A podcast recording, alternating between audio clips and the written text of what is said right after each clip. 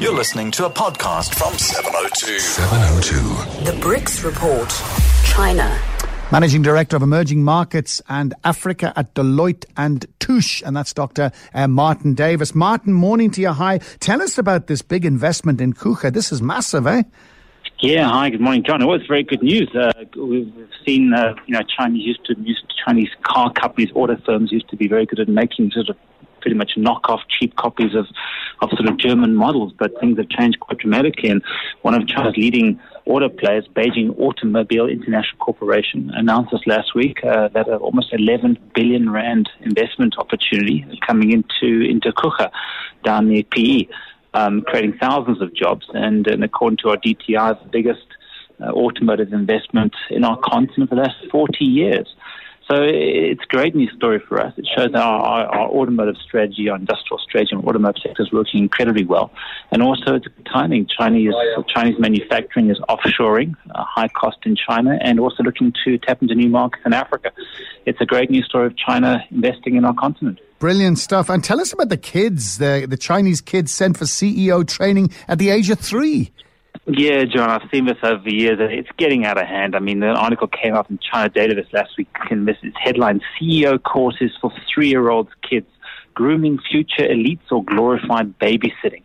Now, what's happening is because of the, the intensity, the intensity of, of, of, competition in China, and, and, and children don't have childhoods in China, just the, even Asia, just the intensity of competition, the high pressure to succeed. It's gotten to such an extreme now that uh, rich, wealthy Chinese parents are sending their toddlers, literally, to CEO uh, classes to develop what's so-called CEO characteristics. Uh, kids from 3 to 12 years old are being sent on a staggering high cost of about $7,500 a year. What's that about?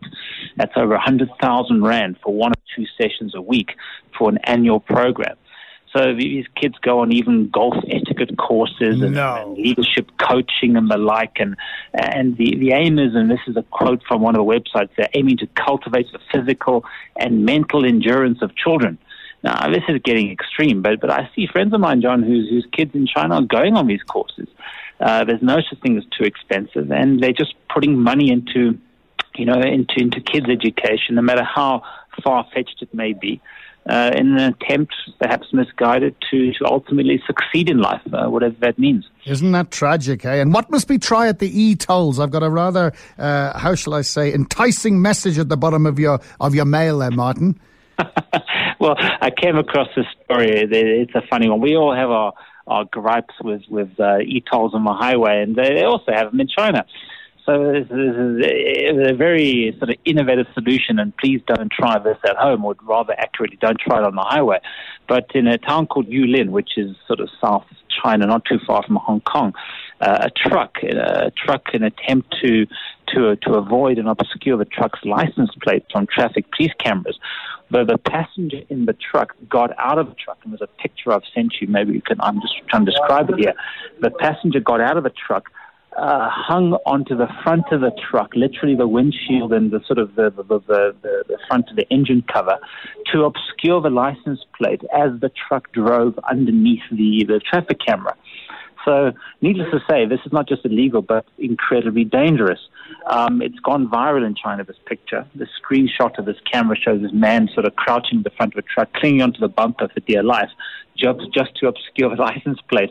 Anyway, the police uh, apparently took very great exception to this, despite not being able to find the, or see the registration plate. They tracked the truck down, uh, the truck down, they fined the license, the, the driver heavily and uh, deducted points from his license.